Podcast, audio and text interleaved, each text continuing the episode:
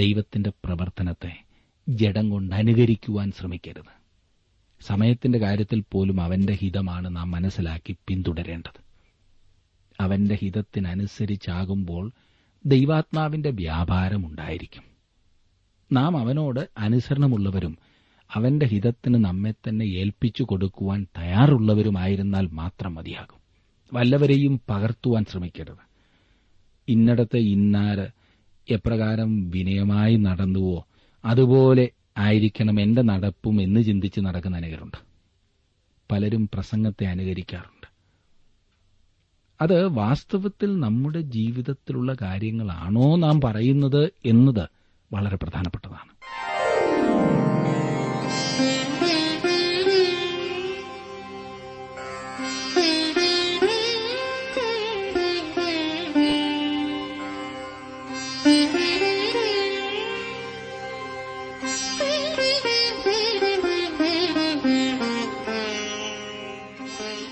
T W ആറിന്റെ വേദപഠന class ആരംഭിക്കുകയാണ്.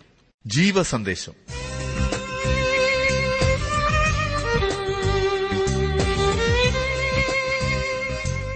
ഇന്നത്തെ പാഠഭാഗം ലേവ്യ പുസ്തകം പത്താം അധ്യായത്തിന്റെ ഒന്നും രണ്ടും വാക്യങ്ങൾ. പ്രാർത്ഥനയോടെ നമുക്ക് ശ്രവിക്കാം. സഹോദരൻ ജോർജ് ഫിലിപ്പ് ദൈവവചനം പഠിപ്പിക്കും.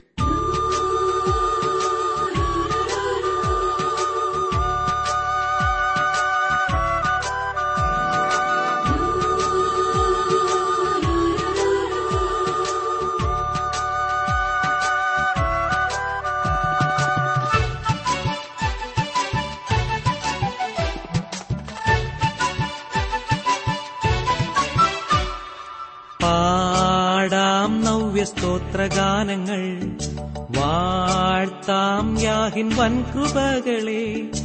ആർത്തുപാടി ഘോഷിക്കാം, ഹല്ലേലൂയ പാടിടാം, യേശുനാഥൻ സാക്ഷികളായി പോർ ചെയ്തിടാം. പാടാം നവ്യ സ്തോത്രഗാനങ്ങൾ വാഴ്ത്താം യാഹിൻ വൻകൃപകളെ. ആർത്തുപാടി ഘോഷിക്കാം, ഹല്ലേലൂയ പാടിടാം, യേശുനാഥൻ സാക്ഷികളായി പോർ ചെയ്തിടാം.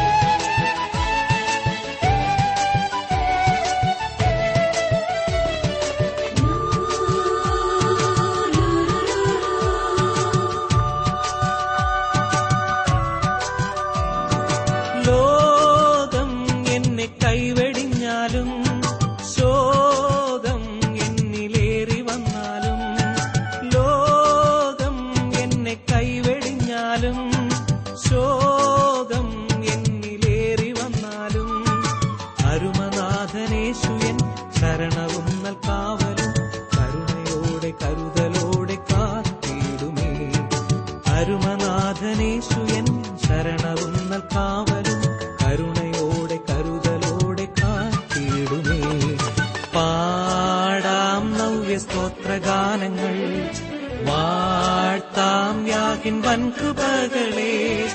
ആർത്തുപാടി ഘോഷിക്കാം, ഹല്ലേലൂയ പാടിടാം, യേശുനാഥൻ സാക്ഷികളായി പോർ ചെയ്തിടാം.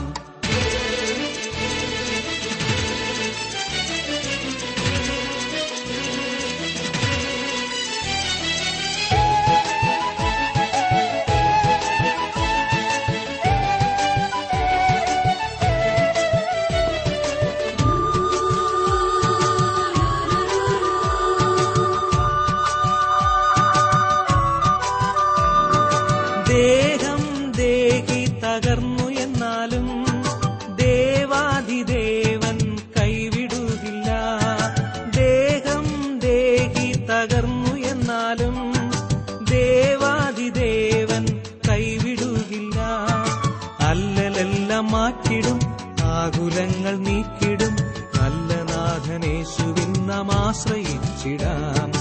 അല്ലലെല്ലാം മാറ്റിടും, ആകുലങ്ങൾ നീക്കിടും, നല്ല നാഥനേശുവിൻ നാം ആശ്രയിച്ചിടാം. പാടാം നവ്യ സ്തോത്രഗാനങ്ങൾ വാഴ്ത്താം യാഗിൻ വൻകൃപകളെ, ആർത്തുപാടി ഘോഷിക്കാം, ഹല്ലേലൂയ പാടിടാം, യേശുനാഥൻ സാക്ഷികളായി പോർ ചെയ്തിടാം. പാടാം നവ്യ സ്തോത്രഗാനങ്ങൾ, വാഴ്ത്താം യാഗിൻ വൻകൃപകളെ, ആർത്തുപാടി ഘോഷിക്കാം, ഹല്ലേലൂയ പാടിടാം, യേശുനാഥൻ സാക്ഷികളായി പോർ ചെയ്തിടാം. എങ്ങനെയാണ് ദൈവത്തെ പ്രസാദിപ്പിക്കേണ്ടത്? എന്റെ നല്ല നല്ല പ്രവൃത്തികൾ കൊണ്ടും എന്റെ ത്യാഗങ്ങൾ കൊണ്ടും എന്റെ ആചാരാനുഷ്ഠാനങ്ങൾ കൊണ്ടും ദൈവത്തെ പ്രസാദിപ്പിക്കുവാൻ സാധിക്കുമോ? ദൈവത്തെ പ്രസാദിപ്പിച്ചു വേണം എന്റെ കാര്യങ്ങൾ നടത്തുവാനല്ലേ? അതുകൊണ്ട് ഞാൻ ഈ ഉപവാസവും ദാനധർമ്മങ്ങളും മറ്റ് സൽക്കർമ്മങ്ങളുമൊക്കെ അനുഷ്ഠിക്കുന്നു എന്ന് അനേകരും പറയാറുണ്ട്. നാം ദൈവത്തെ പ്രസാദിപ്പിക്കണം എന്നാഗ്രഹിക്കുന്നതിന്റെ പിൻപിലെ ലക്ഷ്യം തന്നെ പലപ്പോഴും തെറ്റിയതാണ്. ഒരു ദൈവ പൈതലിനും മാത്രമേ ദൈവത്തെ പ്രസാദിപ്പിക്കുവാൻ കഴിയൂ. അതും വ്യവസ്ഥകൾ പാലിക്കേണ്ടതുണ്ട്. വ്യവസ്ഥകൾ ലംഘിച്ചാൽ ഉണ്ടാകുന്ന ഭവിഷ്യത്തുകൾ നമുക്കിന്ന് ഒന്ന് പരിശോധിക്കണം. ദൈവം ആക്കുന്ന സ്ഥാനങ്ങളിൽ വിശ്വസ്തതയില്ലാതെ പ്രവർത്തിക്കുന്നതും ദൈവം ആഗ്രഹിക്കാത്ത സ്ഥാനങ്ങളിൽ കയറിപ്പറ്റുവാൻ ശ്രമിക്കുന്നതും രണ്ടും ഒരുപോലെ അപകടകരമാണ്. ഇവിടെ ലേവ്യ പുസ്തകമാണല്ലോ ഈ ദിവസങ്ങളിൽ നാം പഠിച്ചുകൊണ്ടിരിക്കുന്നത്. ലേവ്യ പുസ്തകത്തിൽ വളരെ നല്ല ഒരു ഉദാഹരണമാണ് നാദാബും അബീഹൂവിന്റെയും ജീവിതത്തിൽ സംഭവിച്ചത് നാം കാണുന്നത്. അധികാരമില്ലാതെ പുരോഹിത ശുശ്രൂഷയിൽ നുഴഞ്ഞു കയറുന്നതാണ് ലേവ്യ പുസ്തകം പത്താം അധ്യായത്തിലെ വിഷയം. അതിന്റെ ശിക്ഷ മരണമായിരുന്നു. ലേവ്യപുസ്തകത്തിലെ ഏതെങ്കിലും സംഭവങ്ങളുടെ വിവരണത്തെക്കാൾ നിയമങ്ങളും വ്യവസ്ഥകളും ഉപദേശങ്ങളും ആചാരങ്ങളുമാണ് കൂടുതലായി കാണുന്നത്. എന്നാൽ ഈ പത്താം അധ്യായം അതിൽ നിന്നും വ്യത്യസ്തമാണ്. ഇവിടെ ഒരു സംഭവത്തിന്റെ വിശദീകരണം അത്രേ നമുക്ക് ലഭിക്കുന്നത്. എന്നാൽ അത് അധികം താൽപര്യജനകമല്ല. ഇവിടെ രേഖപ്പെടുത്തിയിരിക്കുന്നത് ഏറ്റവും ഭീകരവും ദുഃഖകരവുമായ ഒരു സംഭവമാണ്. മനുഷ്യന്റെ പാപത്തിന്റെ ചരിത്രത്തിലെ ദുഃഖകരമായ വേറൊരു അധ്യായമാണിത്. അഹരോന്റെ രണ്ട് പുത്രന്മാരുടെ അനുസരണക്കേടിന്റെയും എതിർപ്പിന്റെയും വിവരണമാണ് ഇവിടെ രേഖപ്പെടുത്തിയിരിക്കുന്നത്. കഴിഞ്ഞ അധ്യായത്തിൽ പറഞ്ഞിരിക്കുന്ന മഹത്വകരമായ പ്രതിഷ്ഠാ ദിവസത്തെ തുടർന്നാണ് ഈ സംഭവം. പലപ്പോഴും നാം ഇങ്ങനെ സംഭവിക്കുന്നതായി കാണാറുണ്ടല്ലോ. യോശുവയുടെ പുസ്തകത്തിൽ കാണുന്നതുപോലെ യെരിഹോവിലെ വിജയത്തിന് ശേഷം ഹായിലെ പരാജയമാണ് തുടർന്ന് നടക്കുന്നത്.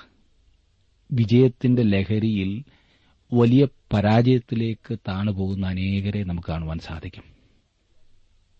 ഏലിയാവിന്റെ ജീവിതത്തിൽ നാം അത് കാണുന്നുണ്ടല്ലോ. കർമ്മേലിലെ വലിയ വിജയം, അതേ തുടർന്ന് ആകെ നിരാശപ്പെട്ട് ഓടിയൊളിക്കുവാൻ ശ്രമിക്കുന്നതായ വ്യക്തി. ദൈവം സീനായിൽ വെച്ച് കൊടുത്ത വ്യക്തമായ നിർദ്ദേശങ്ങളുടെ വെളിച്ചത്തിൽ നാദാബിന്റെയും അബീഹൂവിന്റെയും ചിന്ത വളരെ ഭീതിപ്പെടുത്തുന്നതായിരുന്നു. യഹോവയോടടുക്കുന്ന പുരോഹിതന്മാരും യഹോവ അവർക്ക് ഹാനി വരുത്താതിരിക്കേണ്ടതിന് തങ്ങളെ ശുദ്ധീകരിക്കട്ടെ എന്ന് പുറപ്പാട് പുസ്തകം പത്തൊൻപതാം അധ്യായത്തിന്റെ ഇരുപത്തിരണ്ടാം വാക്യത്തിൽ നാം വായിക്കുന്നു. സമാഗമന കൂടാരത്തിൽ ഉപയോഗിക്കേണ്ട ധൂപവർഗത്തെ സംബന്ധിച്ച് ദൈവം മോശയോട് ഇപ്രകാരം അരുളി ചെയ്തിരുന്നു.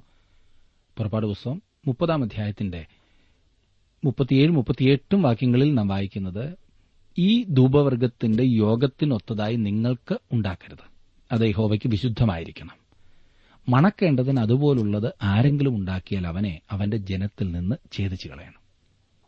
ഈ സംഭവത്തിൽ കൂടി ന്യായപ്രമാണ യുഗത്തിന്റെ ആരംഭത്തിൽ ദൈവത്തിന്റെ വിശുദ്ധി എടുത്തു കാട്ടിയിരുന്നു. കൃപായുഗത്തിന്റെ ആരംഭത്തിലാകട്ടെ അനന്യാസിന്റെയും സഫീറയുടെയും സംഭവത്തിൽ കൂടിയാണ് ദൈവത്തിന്റെ വിശുദ്ധിയെ വെളിപ്പെടുത്തിയത്. ഈ രണ്ട് സംഭവങ്ങളിലും ഭീകരമായ ശിക്ഷ നൽകിയിരുന്നു, മരണം. നമ്മുടെ ദൈവം വിശുദ്ധനാണ്. അവൻ തന്റെ മക്കളെ ആ വിധത്തിലാണ് കാണുന്നത്. നമ്മുടെ ദൈവം ദഹിപ്പിക്കുന്ന അഗ്നിയല്ലോ എന്ന് എബ്രായലേഖനം പന്ത്രണ്ടാം അധ്യായത്തിൽ നാം വായിക്കുന്നു. ഈ വസ്തുത നാം എല്ലാവരും ഇക്കാലത്ത് പ്രത്യേകം മനസ്സിലാക്കിയിരിക്കേണ്ട കാര്യമാണ്. ആകയാൽ കർത്താവിനെ ഭയപ്പെടണമെന്നറിഞ്ഞിട്ട് ഞങ്ങൾ മനുഷ്യരെ സമ്മതിപ്പിക്കുന്നു എന്ന് രണ്ട് കൊരിന്ത്യർ അഞ്ചിന്റെ പതിനൊന്നിൽ നാം വായിക്കുന്നു. ഇക്കാലത്ത് നാം മനസ്സിലാക്കിയിരിക്കേണ്ട സംഗതി ഇതത്രേ. എബ്രായലേഖനം പന്ത്രണ്ടാം അധ്യായത്തിന്റെ ഇരുപത്തിയഞ്ചാം വാക്യത്തിൽ ഒരു മുന്നറിയിപ്പ് നൽകിയിട്ടുണ്ട്. അരുളി ചെയ്യുന്നവനെ നിരസിക്കാതിരിപ്പാൻ നോക്കുവിൻ. ഭൂമിയിൽ അരുളി ചെയ്തവനെ നിരസിച്ചവർ തെറ്റിയൊഴിയാതിരുന്നു എങ്കിൽ സ്വർഗ്ഗത്തിൽ നിന്ന് അരുളി ചെയ്യുന്നവനെ നാം വിട്ടുമാറിയാൽ എത്രയധികം. ഇക്കാലത്തെ ഭയങ്കര പാപങ്ങളിൽ ഒന്നാണിത്. ദൈവത്തിന് തന്റെ വചനത്തിൽ കൂടി പറയുവാനുള്ളത് ജനം കേൾക്കുന്നില്ല. പുരോഹിതന്മാർക്കുള്ള വിലക്കുകൾ നാദാബിന്റെയും അബീഹുവിന്റെയും മരണം എന്നതാണ് ഈ പത്താം അധ്യായത്തിൽ നാം കാണുന്നത് എന്ന് ഞാൻ പറഞ്ഞല്ലോ. അഹ്റോന്റെ പുത്രന്മാരായ നാദാബിന്റെയും അബീഹുവിന്റെയും സംഭവം ആദ്യത്തെ അഞ്ച് വാക്യങ്ങളിൽ നാം കാണുന്നു. ഈ സംഭവത്തിൽ നിന്നും ഉടലെടുക്കുന്ന നിർദ്ദേശങ്ങൾ ആറ് മുതലുള്ള വാക്യങ്ങളിൽ നാം കാണുന്നു. ഈ സംഭവത്തോടുള്ള ബന്ധത്തിൽ യാഗത്തെ സംബന്ധിച്ചുള്ള നിരോധനം പന്ത്രണ്ട് മുതൽ ഇരുപത് വരെയുള്ള വാക്യങ്ങൾ നാം കാണുന്നു. പത്താം അധ്യായത്തിന്റെ ആദ്യത്തെ രണ്ട് വാക്യങ്ങൾ നമുക്ക് നോക്കാം. അനന്തരം അഹ്റോന്റെ പുത്രന്മാരായ നാദാബും അബീഹുവും ഓരോ ധൂപകലശമെടുത്ത് അതിൽ തീയിട്ട് അതിന്മേൽ ധൂപവർഗവും ഇട്ടു. അങ്ങനെ തങ്ങളോട് കൽപ്പിച്ചതല്ലാത്ത അന്യാഗ്നി യഹോവയുടെ സന്നിധിയിൽ കൊണ്ടുവന്നു. ഉടനെ യഹോവയുടെ സന്നിധിയിൽ നിന്ന് തീ പുറപ്പെട്ട് അവരെ ദഹിപ്പിച്ചു കളഞ്ഞു. അവർ യഹോവയുടെ സന്നിധിയിൽ മരിച്ചുപോയി. അതിക്രമ പ്രവർത്തനങ്ങൾക്ക് നൽകിയിരുന്ന മരണശിക്ഷ വളരെ ക്രൂരമാണെന്ന് പറഞ്ഞേക്കാം. എന്നാൽ ഇവിടെ പ്രത്യേകമായി ദൈവം എന്താണ് പറയുന്നതെന്ന് ശ്രദ്ധിക്കുക. തങ്ങളോട് കൽപ്പിച്ചതല്ലാത്ത, ദൈവം കൽപ്പിക്കാത്തത് ചെയ്തു എന്നത് കുറ്റകൃത്യത്തിന്റെ വലിപ്പത്തെയാണ് ചൂണ്ടിക്കാണിക്കുന്നത്, കുറ്റകൃത്യത്തിന്റെ ഗൌരവത്തെ. അതിനാൽ ശിക്ഷ ന്യായമായിരുന്നു. ഇത് ദൈവകൽപ്പനയോടുള്ള മനഃപൂർവമായ അനുസരണക്കേടാണ്. അത്രമാത്രം കഠിനമായ ശിക്ഷയ്ക്ക് വിധേയരാകുവാൻ ദൈവം എന്തിനാണ് അവരെ അനുവദിച്ചത്? അതിന് തക്കവണ്ണം അവർ എന്താണ് ചെയ്തത്? സ്വയ ആരാധന എന്ന് അതിനെ വിളിക്കാവുന്നതത്രേ. സ്വന്തം ഇച്ഛയെ ആരാധിക്കുക. അവർ എന്ത് തെറ്റാണ് ചെയ്തത്? മൂന്ന് കാര്യങ്ങൾ ചൂണ്ടിക്കാണിക്കുവാൻ ഞാൻ താൽപര്യപ്പെടുന്നു. അവർ ഒരുപക്ഷെ ധൂപകലശത്തിലെ ധൂപവർഗം കത്തിക്കുവാൻ, അതായത് സ്വർഗത്തിൽ നിന്നും ഇറങ്ങി വന്നതായി യാഗപീഠത്തിൽ നിന്നുള്ള തീക്കനൽ എടുത്തു കാണുകയില്ല. അങ്ങനെ ചെയ്യേണ്ടതാണെന്ന് അവർ അറിഞ്ഞിരുന്നു എന്നത് വ്യക്തമാണ്. പാപപരിഹാരത്തിന്റെ മഹാദിനത്തിൽ അപ്രകാരമാണ് ചെയ്തിരുന്നത് എന്ന് ലേവ്യ പുസ്തകം പതിനാറാം അധ്യായത്തിന്റെ പന്ത്രണ്ടാം വാക്യത്തിൽ പറഞ്ഞിരിക്കുന്നു. അവിടെ നാം വായിക്കുന്നത് ലേവ്യ പതിനാറിന്റെ പന്ത്രണ്ട്. അവൻ യഹോവയുടെ സന്നിധിയിൽ യാഗപീഠത്തിന്മേലുള്ള തീക്കനൽ ഒരു കലശത്തിൽ നിറച്ച് സൗരഭ്യമുള്ള ധൂപവർഗ ചൂർണം കൈ നിറയെ എടുത്ത് തിരശീലയ്ക്കകത്ത് കൊണ്ടുവരണം. കോരഹിന്റെ മത്സരത്തിന്റെ കാലത്ത് ഇതുതന്നെയായിരുന്നു ആചാരം എന്ന് സംഖ്യാപുസ്തകം പതിനാറാം അധ്യായത്തിന്റെ നാൽപ്പത്തിയാറാം വാക്യത്തിൽ പറഞ്ഞിരിക്കുന്നു. മോശ അഹ്റോനോട്, നീ ധൂപകലശം എടുത്ത് അതിൽ യാഗപീഠത്തിലെ തീയിട്ട് ധൂപവർഗവും ഇട്ട് വേഗത്തിൽ സഭയുടെ മധ്യേ ചെന്ന് അവർക്ക് വേണ്ടി പ്രായശ്ചിത്തം കഴിക്കാം. യഹോവയുടെ സന്നിധിയിൽ നിന്ന് ക്രോധം പുറപ്പെട്ട് ബാധ തുടങ്ങിയിരിക്കുന്നു എന്ന് പറഞ്ഞു. ഇത് മാത്രമായിരുന്നു ശരിയായ രീതി എന്ന് ചിന്തിക്കാവുന്നതാണ്. എന്നാൽ അവർ ചെയ്ത രീതി ദൈവകൽപ്പനയ്ക്ക് വിപരീതമായിരുന്നു.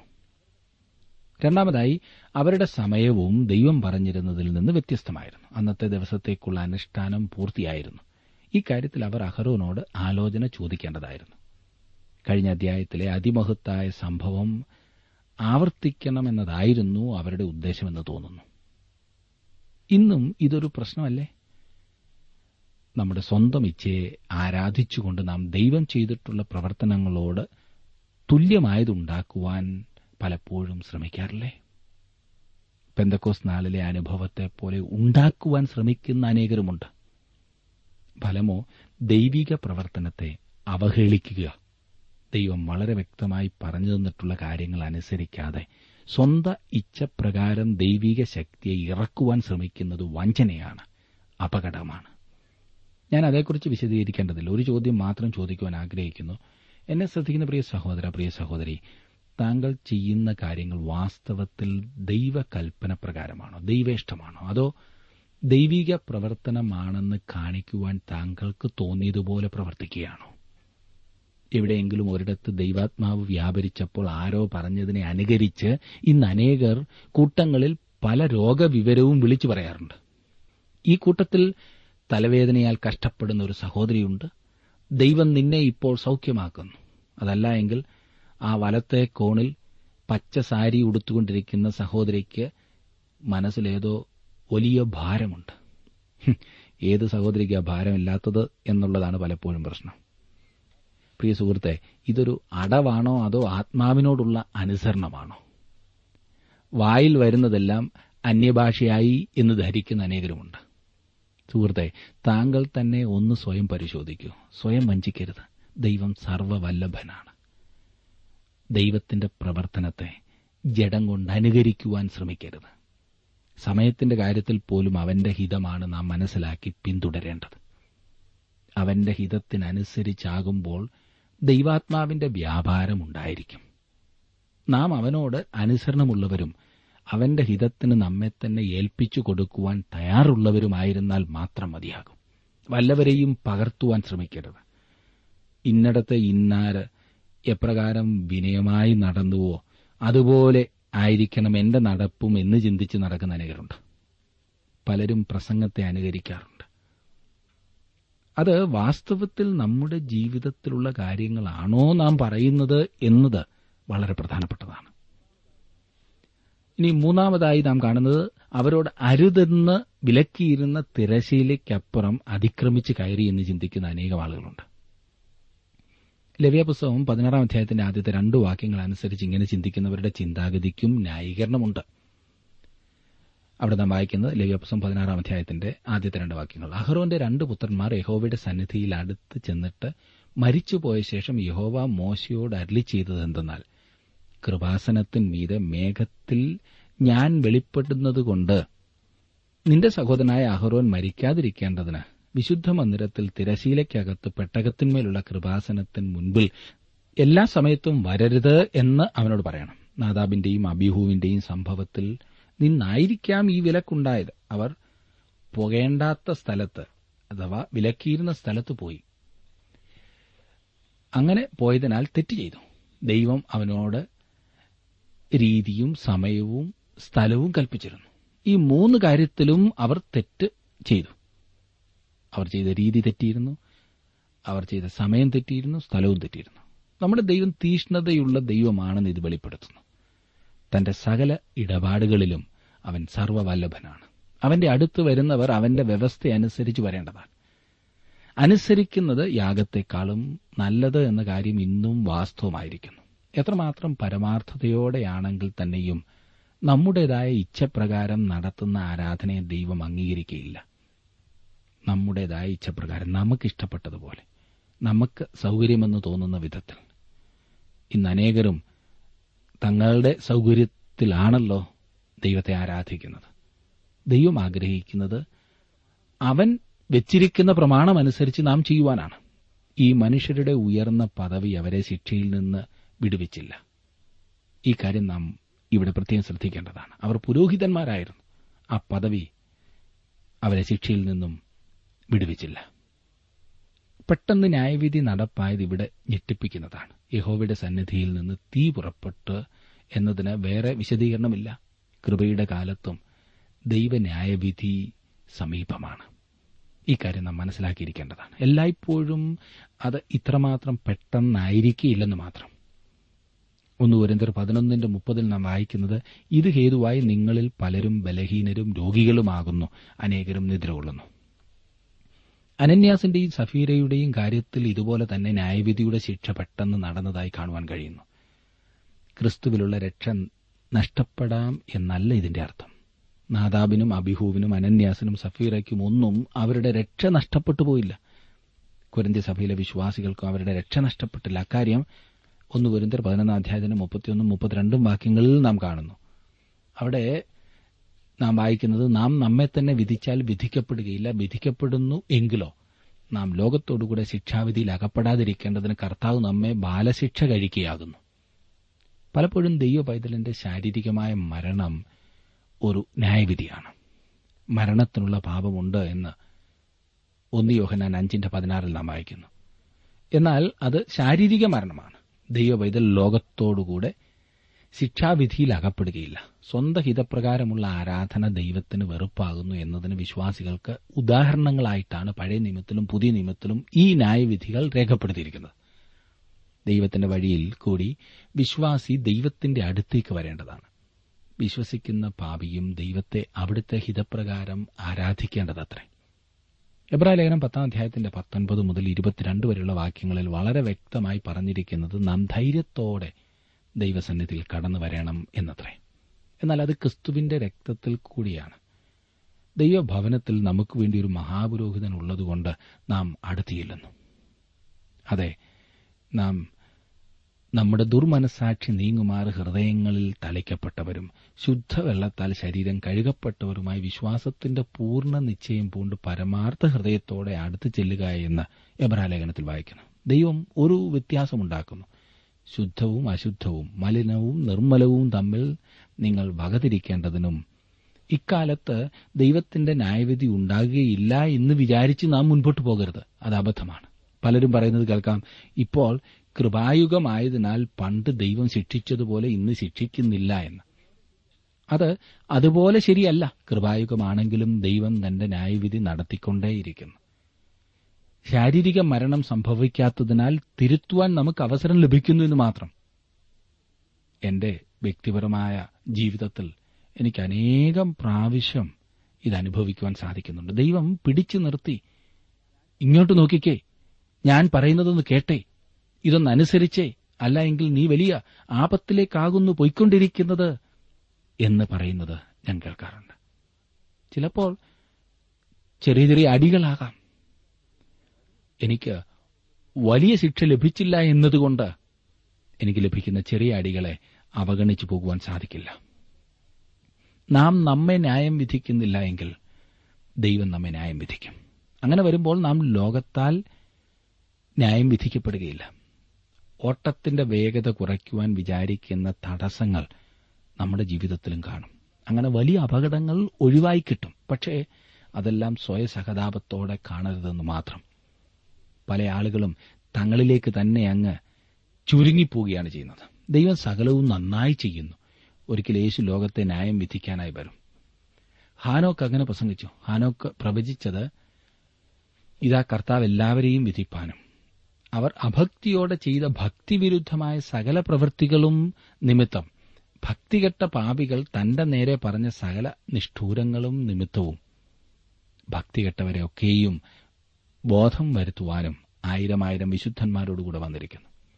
യൂദായുടെ ലേഖനം പതിനഞ്ചാം വാക്യമാണ് ഞാൻ വായിച്ചത്. പത്രോസ് അപ്പോസ്തലനും അത് തന്നെയാണ് പറഞ്ഞത്. നീതിമാൻ പ്രയാസേന രക്ഷ പ്രാപിക്കുന്നുവെങ്കിൽ അഭക്തന്റെയും പാപിയുടെയും ഗതി എന്താകും?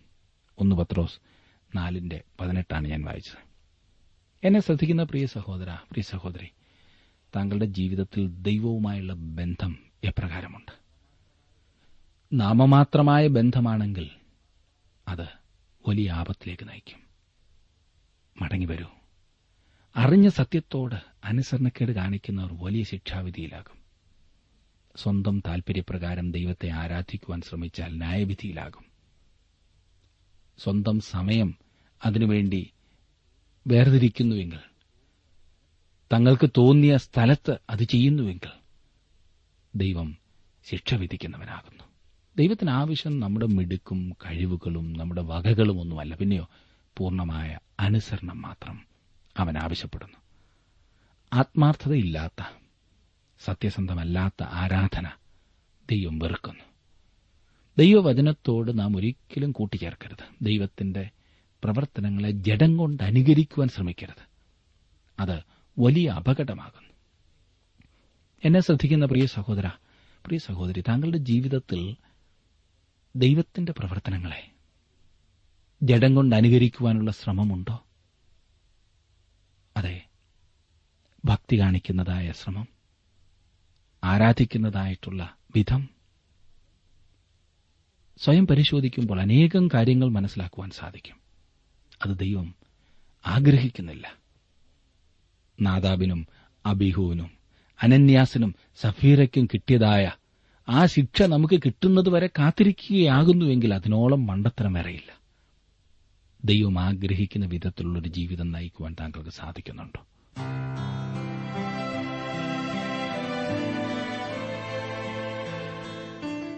ഇന്നത്തെ ജീവസന്ദേശ പഠന ക്ലാസ്സിലൂടെ ഞങ്ങളെ ശ്രദ്ധിച്ച എല്ലാ പ്രിയ ശ്രോതാക്കളോടുമുള്ള നന്ദിയെ അറിയിക്കട്ടെ. ദൈവവചനം കൃത്യമായി ക്രമമായി പഠിക്കുവാൻ ലഭിച്ചിരിക്കുന്ന ഈ അസുലഭ അവസരം പ്രയോജനപ്പെടുത്തുകയും സ്നേഹിതരെ അതിനായി ഉത്സാഹിപ്പിക്കുകയും ചെയ്യുക. അഭിപ്രായങ്ങളും നിർദ്ദേശങ്ങളും പ്രാർത്ഥനാ വിഷയങ്ങളും ഞങ്ങളെ അറിയിക്കുക. ഈ പുസ്തകത്തിന്റെ വിഷയവിഭജനം, audio C D, S D card എന്നിവ ആവശ്യമെങ്കിൽ ഞങ്ങളുമായി ബന്ധപ്പെടുക. ഞങ്ങളുടെ വിലാസം: ജീവസന്ദേശം, പോസ്റ്റ് ബോക്സ് നമ്പർ മൂന്ന്, തിരുവല്ല അഞ്ച്, Keralam. Phone zero four six nine two seven zero zero two eight four. Mobile nine four four seven seven six seven three seven eight. ഞങ്ങളുടെ email address Malayalam T T V at radio eight eight two dot com. വെബ്സൈറ്റിലും ഞങ്ങളുടെ programme ലഭിക്കുന്നതാണ്. ഞങ്ങളുടെ website W W W dot radio eight eight two dot com.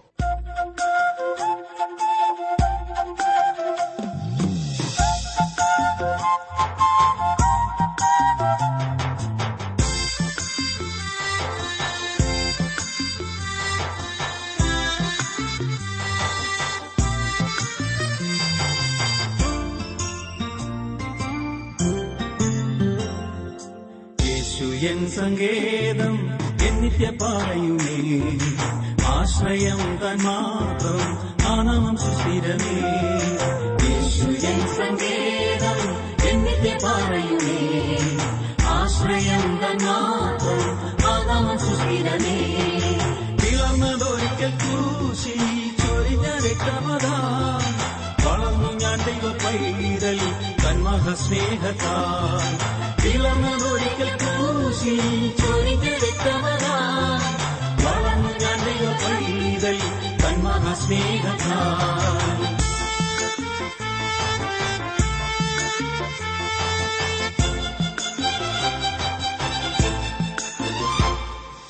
യോഗ്യമല്ലാത്ത ഈ ലോകത്തേർന്ന മാലിന്യങ്ങൾ പാകത്തിലേറി വന്നെന്റെ ഭീതിപ്പെടുത്തിടുമ്പോ, യോഗ്യമല്ലാത്ത ഈ ലോകത്തേർന്ന മാലിന്യങ്ങൾ പാകത്തിലേറി വന്നെന്റെ ഭീതിപ്പെടുത്തിടുമ്പോ, ചാരും കാൽവെറിവേറ്റി തകർന്ന മാനിടത്തിൽ പോരും കണ്ണുനീരെല്ലാം യേശുവിൻ കൈകളിൽ. ചാരും കാൽവെറിവേറ്റി തകർന്ന മാനിടത്തിൽ പോരും കണ്ണുനീരെല്ലാം യേശുവിൻ കൈകളിൽ. യേശു എൻ സങ്കേതം എന്നിത്യ പാറയുമേ, ആശ്രയം തൻ മാത്രം ആനാമം സുസ്ഥിരമേ.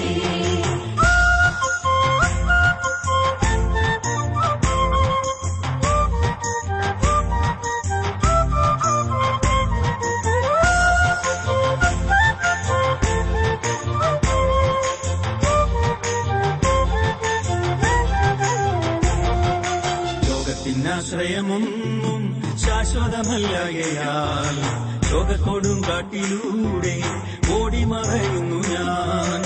ലോകത്തിനാശ്രയമൊന്നും ശാശ്വതമല്ലാകയാൽ ലോകത്തോടും കാട്ടിലൂടെ ഓടി മറയുന്നു ഞാൻ. ദൂരെ ദൂരെ കാണും നിത്യഭവനത്തെ വേഗം ഞാനങ്ങു ചേരും, അതത്ര ഭാഗ്യമേ.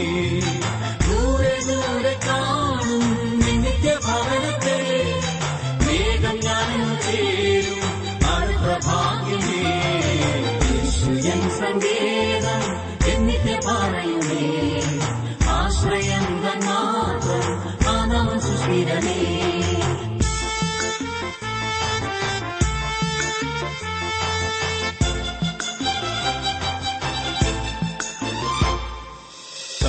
ിമ്പമായ റൊക്കെയുന്ന സ്വരമേ, മണ്ണിൽ ഭാഗ്യമെല്ലാം മാറി മകഞ്ഞിടുമേ. കൺകൾക്കിമ്പമായ റൊക്കെയുന്ന സ്വരമേ, മണ്ണിൽ ഭാഗ്യമെല്ലാം മാറി മകഞ്ഞിടുമേ. വേദന മാത്രമെന്നും ജീവിതനാമുകനി, മോദങ്ങൾ മാത്രമാണെന്നും സ്വർഗീയ നാടകി. വേദന മാത്രമാണെന്നും ജീവിത നാടുകളെ, മോദങ്ങൾ മാത്രമാണെന്നും സ്വർഗീയ നാടകി. യേശു എൻ സങ്കേതം എന്നിത്യ പാറയുമേ, ആശ്രയം തൻ മാത്രം ആനാമം സുസ്ഥിരമേ.